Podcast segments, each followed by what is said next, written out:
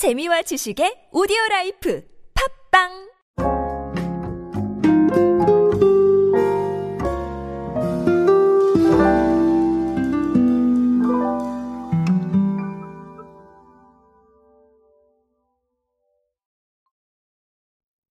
자, 요즘은 뭐 제로라는 단어 너무 익숙해지셨죠? 저도 뭐 제로 아주 좋아합니다. 사실 아, 제가 탄산음료를 참 좋아하는 사람이기 때문에 에, 강의 끝나고 탄산음료 많이 챙겨 먹습니다. 뭐 챙겨 먹을 정도까지는 사실은 아닌 제품이긴 한데 그럼에도 불구하고 강의 끝나고 시원하게 마시는 탄산음료 한 잔이 너무 기분이 좋아요. 에, 그러다 보니까 어쩔 수 없이 탄산음료를 좀 많이 마시게 됐는데 음, 그런 저한테 제로는 상당히 좀 반가운 존재이긴 하죠. 자, 물론 호불호가 갈리긴 합니다. 아, 그렇지만 어쨌든 모든 제품들이 제로를 출시를 하고 있고 제로화에 대해서 많이들 관심을 가지고 있습니다. 자, 요즘은 주스도 그런 것 같아요. 이게 무슨 말인지 오늘 이야기로 한번 알아보도록 하겠습니다. 안녕하세요 여러분 노준영입니다. 마케팅에 도움되는 트렌드 이야기 그리고 동시대를 살아가신 여러분들께서 꼭 아셔야 할 트렌드 이야기 제가 정리해드리고 있습니다. 강연 및 마케팅 컨설팅 문의는 언제든 하단에 있는 이메일로 부탁드립니다. 자 웅진식품이 최근에 자연은 더 말린이라는 제품을 출시를 했어요.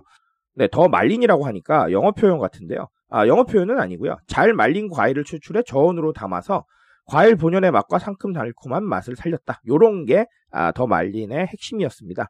자, 근데 요게 제로로 나왔어요. 음, 무설탕 제로 칼로리 과일 음료인데, 에, 2월 달에 출시가 됐는데, 매월 평균 200만 병 이상이 판매가 됐고요. 출시 5개월 만에 1000만 병을 넘어섰다고 합니다. 아, 아주 괜찮은 성과를 얻었죠. 자, 웅진식품은 내부적으로는 이 말린의 인기 요인이 과일 음료의 제로 칼로리화로 어, 분석을 하지 않았나 이런 부분들을 좀 보여줬습니다. 최근에 제로 음료가 음료 시장의 트렌드를 이끌고 있는 만큼 상대적으로 정체돼 있던 주스 시장에서 무설탕 제로 칼로리 음료가 나오면서 좀 돌파구가 생긴 거 아니겠느냐. 자, 이런 예측을 내놨습니다. 어, 저 동의합니다. 어느 정도 동의하고요. 어, 그런 부분들이 좀 더 말린에 힘을 실어주지 않았나라고 생각을 하고 있습니다. 자, 어, 맞아요. 제로라는 단어 자체가 호불호가 심한 것 같습니다. 제 주변에도 보면 제로 음료는 절대 안 드신다라는 분도 계세요. 예. 그리고 아니 기왕 먹을 것 같으면 그냥 맛있게 먹던 거 먹지 왜 제로 먹어? 이런 분들도 계시고요. 반면에 제로만 챙겨 드시는 분도 계세요. 어, 운동을 좋아하시는 분들은 어, 탄산음료 같은 거나 아니면 다 제로로 챙겨 드시는 것도 봤어요. 자, 그러다 보니까 호불호가 좀 심한 것 같습니다. 저는 호 쪽인 거죠. 그렇죠? 호 쪽인 거지만 또 개인 취향에 따라서 조금씩은 다를 수는 있을 것 같습니다. 자, 하지만 이렇게 제로 음료가 나올 때마다 우리가 매출이 나오고 있다라는 이 부분에 조금 주목을 해야 될 것 같은데요. 어, 결국은 사실은 네. 스스로를 위해서 챙기는 소비를 하는 분들이 그만큼 많다는 뜻으로 받아들이면 될 것 같아요. 제가 제로 음료 얘기를 하면서 새로운 경험이다라는 부분들도 어, 말씀을 많이 드립니다. 기존에 있었던 제품들에 비해서 이것도 맛이 괜찮을까라는 이런 호기심에서도 많이 접근을 한다라고 보여지는데요. 자, 이것도 물론 좋은 부분이기는 해요. 예, 그렇게 해서 접근하시는 분도 계시고, 그 경험이 괜찮았다면 반복적으로 소비하시는 분도 계십니다. 그래서 새로운 경험 측면에서도 제로는 많이 좀, 네, 나오고 있는 것 같긴 한데요. 어, 그 부분을 조금 뛰어넘을 수 있는 게 사실은 예, 각자에 대한 관심인 거죠. 제로를 먹으면 가장 좋은 건, 자, 결론적으로는 뭐, 어, 그쵸. 설탕 섭취를 줄일 수 있다라는 거겠죠. 그러니까 건강하고 연결이 되는 거고요.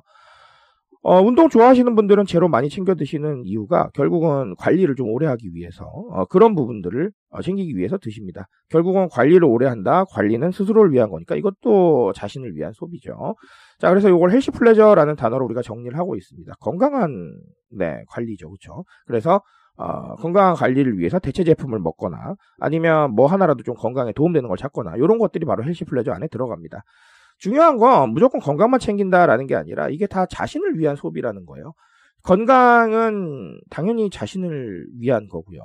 음, 내가 건강해야 타인도 챙길 수 있잖아요. 그러니까 나를 위한 소비고요. 관리 또한 나를 위한 소비입니다.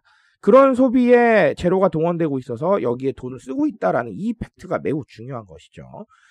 앞으로도 이런 부분들 많아질 거라고 생각을 합니다. 저는 왜냐하면 제로 사례들도 많아지겠지만 결국은 조금이라도 뭔가 건강하다. 조금이라도 뭔가 너한테 도움이 돼. 라고 스토리텔링 하는 제품들이 굉장히 많아질 거라고 저는 보고 있습니다.